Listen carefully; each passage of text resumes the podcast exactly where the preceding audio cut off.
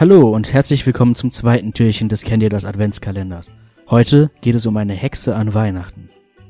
In Italien steht nicht der aufwendig geschmückte Christbaum im Mittelpunkt des weihnachtlichen Wohnzimmers, so wie bei uns, sondern die Krippe.